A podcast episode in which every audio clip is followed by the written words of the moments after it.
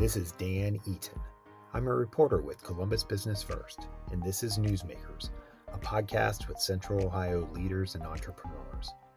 In this episode, I talked with Duncan and James Forbes, who, along with their mother Jane, own and run North Country Charcuterie, a Columbus based maker of cured salamis and other meat products. Even if you don't know the name North Country, you still may know their work, as they've become a go to salami supplier for restaurant charcuterie boards around central Ohio and beyond, not to mention their presence on store shelves. That's a business that obviously was challenged in the past year, as restaurants were limited by the COVID 19 pandemic.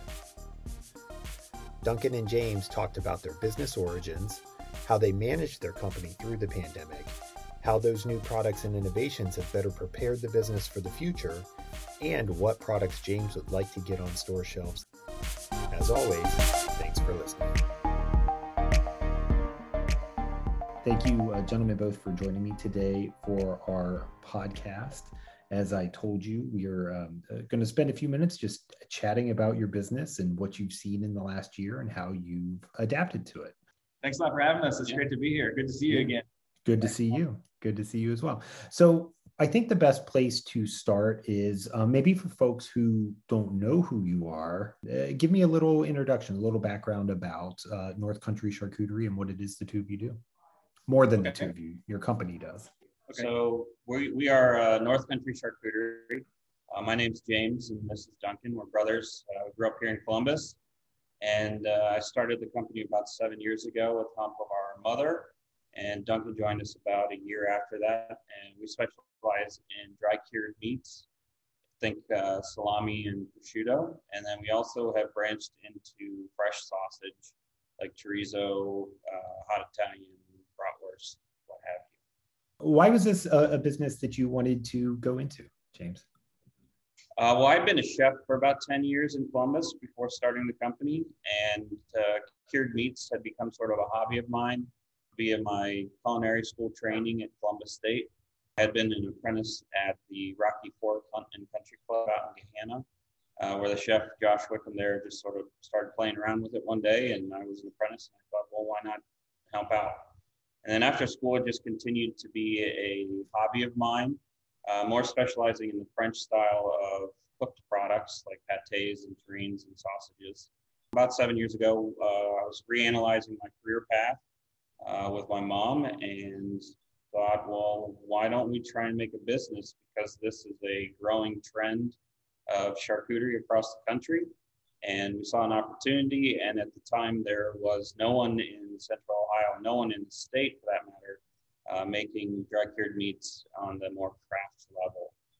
And once Duncan joined us, it just sort of started snowballing. And we have survived many hurdles and continue to uh, push forward. Good, good. We'll, we'll, we'll get to uh, a couple of those hurdles here in, in, a minute, but jump me to today. Where's the business at today? Where can folks find you? How far uh, is your reach? Because I know you you've expanded far beyond um, uh, just Central Ohio at this point. So we, when we started out, um, we were working out of a food business incubator, uh, now called 1400 Food Lab. At that time, we were selling only within the state of Ohio. Then at the beginning of 2018, we sort of graduated from the incubator, opened up our own production facility, and got USDA inspection. And so that's where we're standing right now, is actually in our uh, production facility. Uh, so now we can, we're making about uh, 200 pounds of so, uh, dry cured salami and chorizo a day, uh, plus about uh, about 200 pounds of fresh sausage a week, and about 100 to 200 pounds of bacon every week as well. So our, we've scaled up production a lot while still maintaining, you know, working, focusing a lot on Central Ohio. Our products are available on our website, northcountrycharcuterie.com, and uh, we can also ship everything nationwide. Now that we have USDA inspection, both the fresh sausages that James has alluded to, and then the, the dry cured salami that we is kind of our, our staple. Uh, locally here in Columbus, Weiland's Market carries our products, Hills Market downtown, uh, Greater Gouda up in uh, Delaware, uh, now Blues Creek out in Plain City, and uh, Black Radish Creamery at uh, both North Market locations.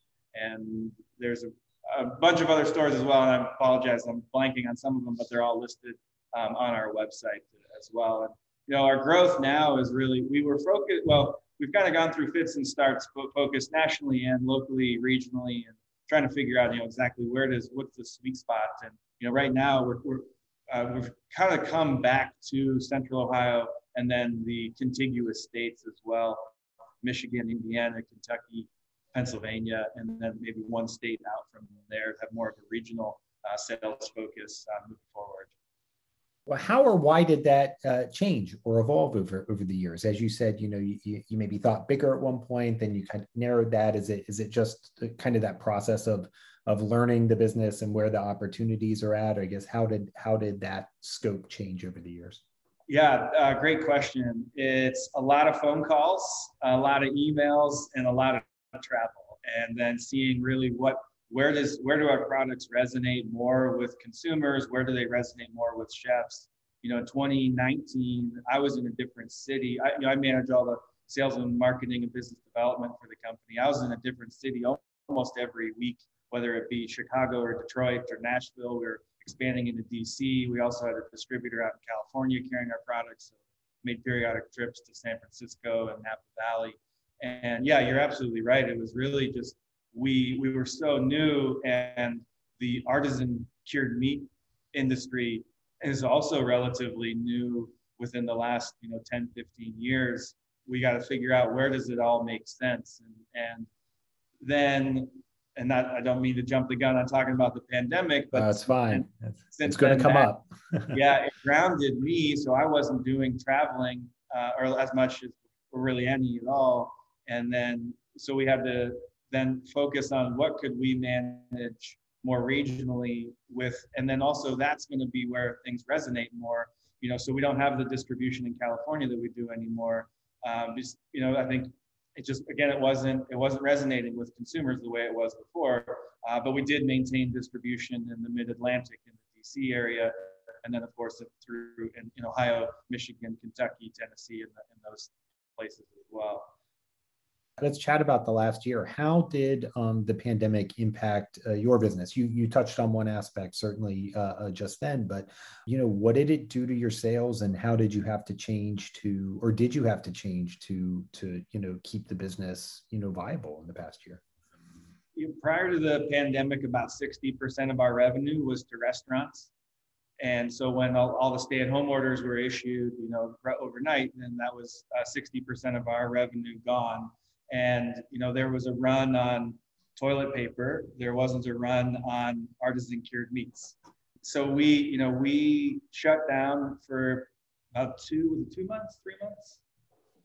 Something. Well we let our employees go furloughed about we furloughed them for about three months because we didn't really know what to expect. And when 60% of your revenue stream shuts down in one day you got to save money wherever you can and we wanted the employees to be comfortable while we figured out how to handle the situation here, especially because of all the press that a lot of other large meat processors were getting across the country.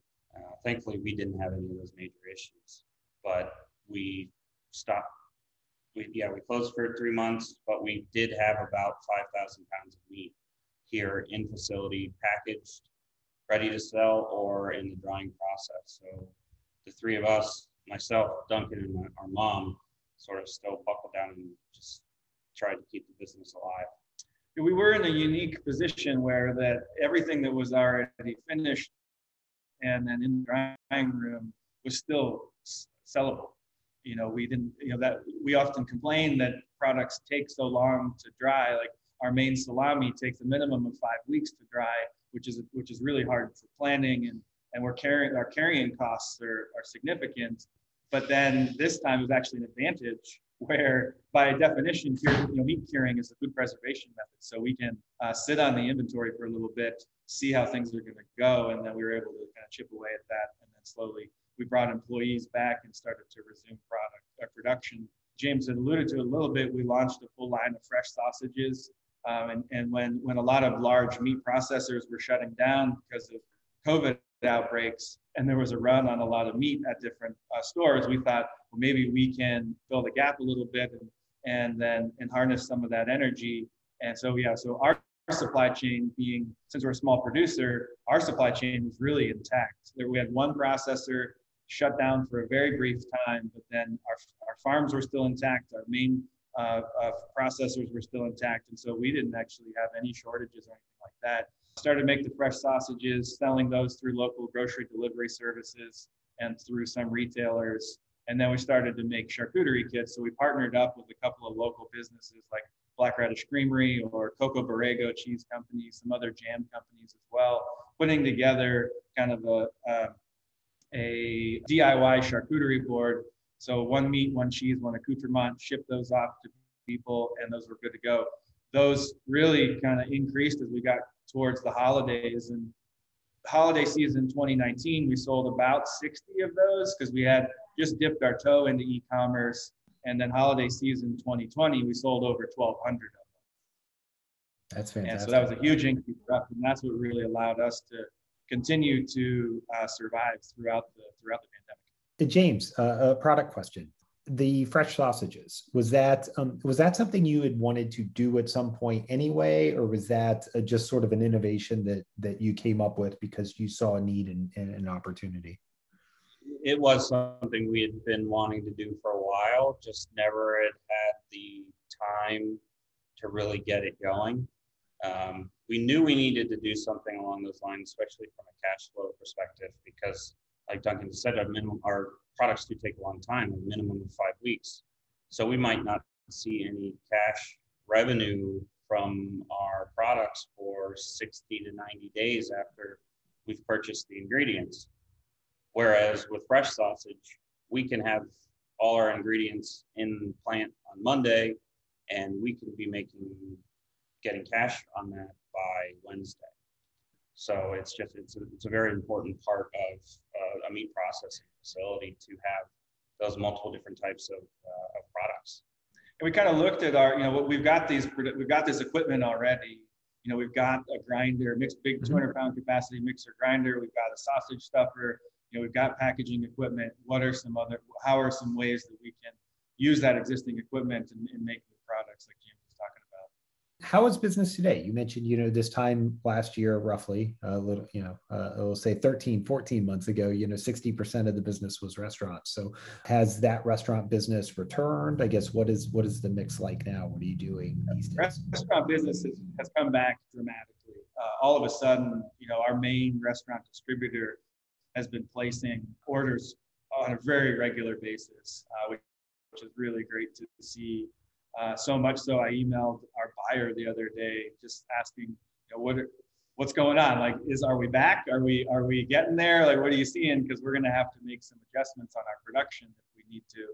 And so that's been coming back a lot. We've actually we've seen a a, a dip in personal charcuterie or board orders or charcuterie kit orders.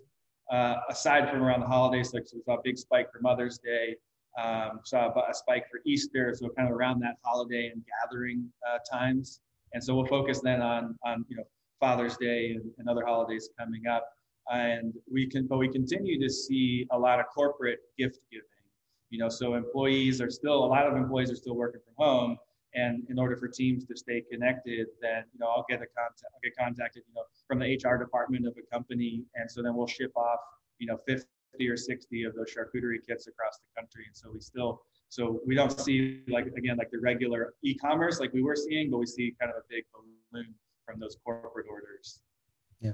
Is the restaurant business the same? Are they uh, ordering the same things they were ordering before or has that, has that changed in any way? It's a, it's about the same, you know, because with through restaurants we were really only selling our our bacon and then the dry cured salami and chorizo. We're not selling any of the fresh sausages. So, I mean, honestly, I think most of our restaurant customers don't even know about it, which is mm-hmm. my fault. But uh, yeah, I haven't been focused on it either. You know, I'm not. I'm sort of we sort of like we wanted to kind of leave restaurants alone, not bother them. Uh, they've got so much to figure out that you know once they want to add a charcuterie board to the menu, then you know we'll, we'll, we'll talk to them. Or some sort of fresh sausage made with uh, local Ohio pork.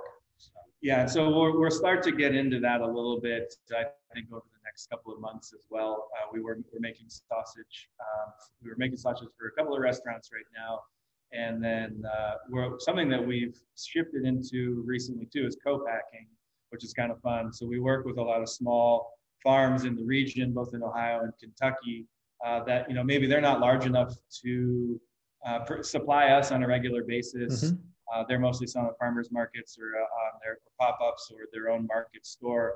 So they, but then they've got some, they've got trim, they've got other meat left over. So they bring that to us. We turn that into salami for them, and then uh, charge them a processing fee, and then they have a value-added product that they can then sell through all of their channels. And um, that's been a really fun part of the business that just kind of fell in our lap a couple of years ago, and then we've dialed it up over the last year.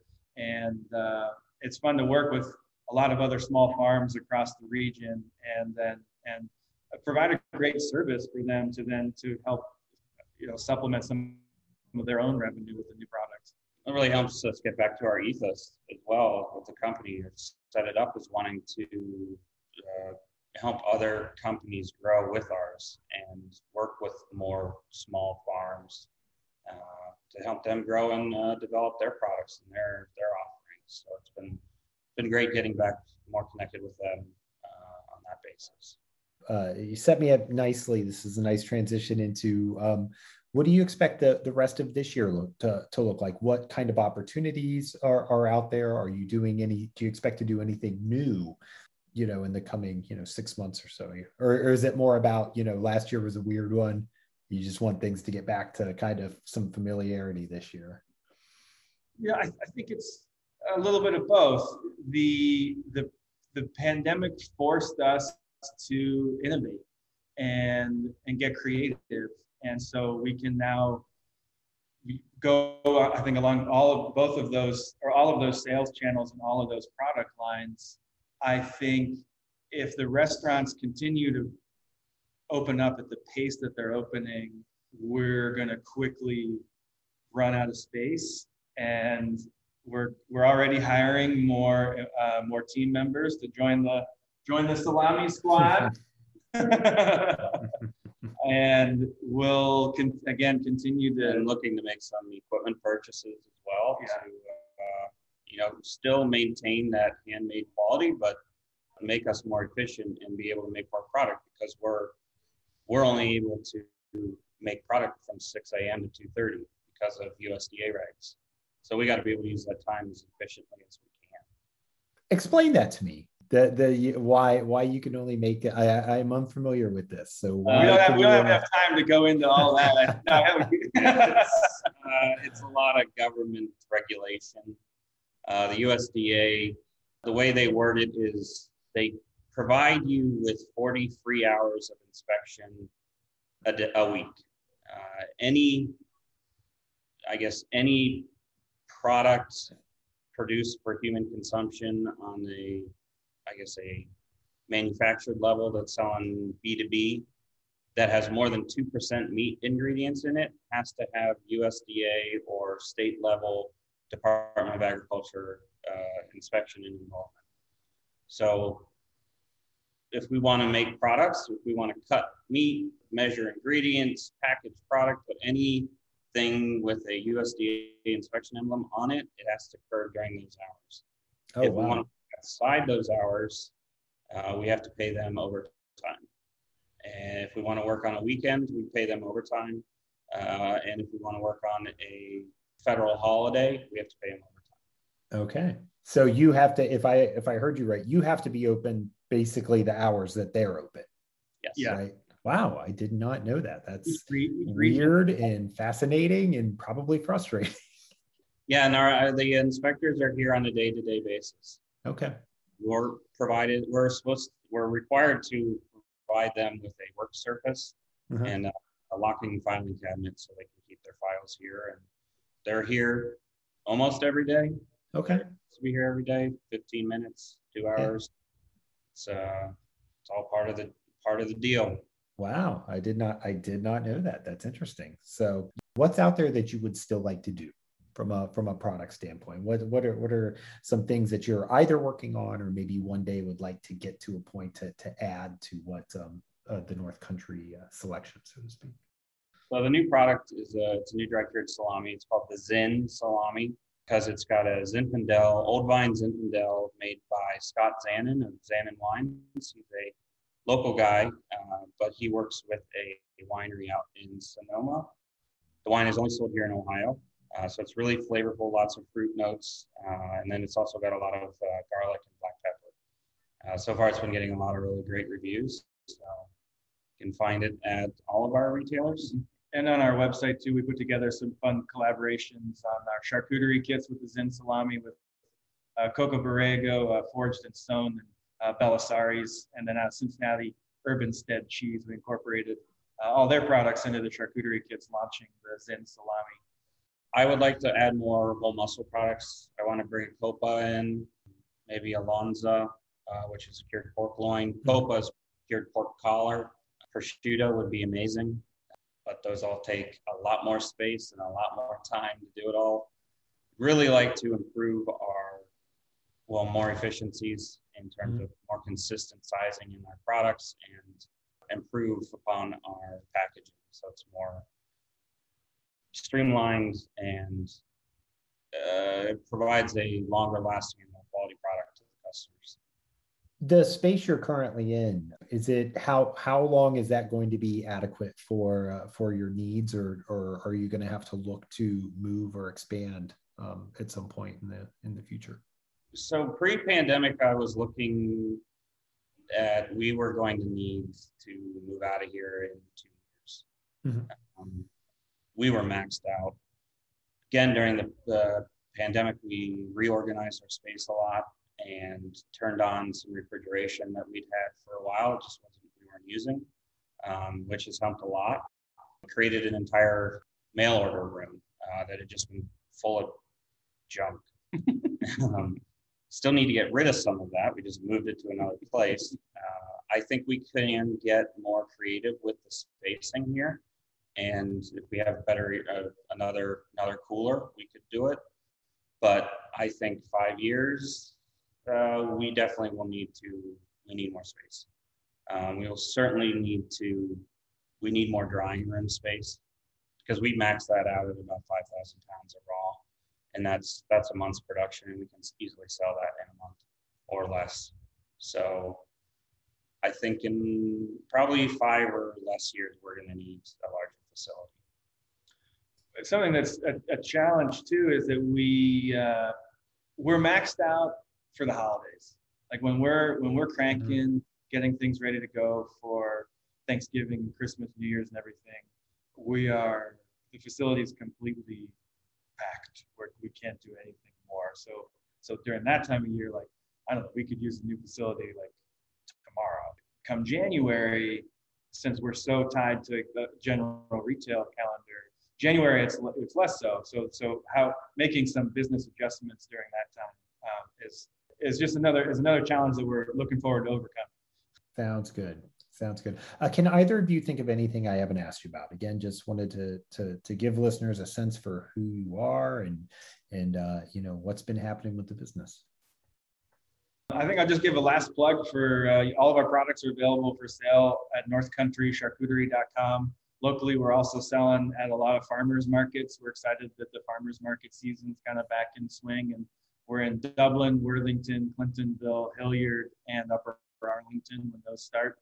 And uh, if and go to Weiland's Market, go, big time. They're carrying they're carrying all of our fresh or three of our fresh sausages and our bacon as well as all of our uh, dry cured meats. They Kent Rand over there has also been donating his time to uh, slice up some of our whole muscle uh, cured meats that are only available to uh, the end consumer at Weiland's. Uh, you might find you also find them at some restaurants, but pre-sliced products only available at Weiland's. So if you want to try some of our Bresaola, which is a cured beef product, or our Speck, which is a think of a, a, a smoked ham, and you can find it there.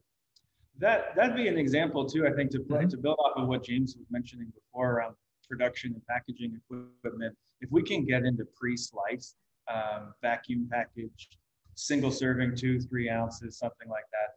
that's something that we've really wanted to try to attempt. We've done a little bit with some of the packaging equipment that we have, but if we can pre-slice the bresaola, like James mentioned, or pre-slice our speck, which is a, basically a cured, a smoked and cured ham, and then sell those pre-sliced, ready to go. And that, packaged correctly. Yes, yeah. Right now, when we package it in our facility, it just it's very difficult for the consumer to.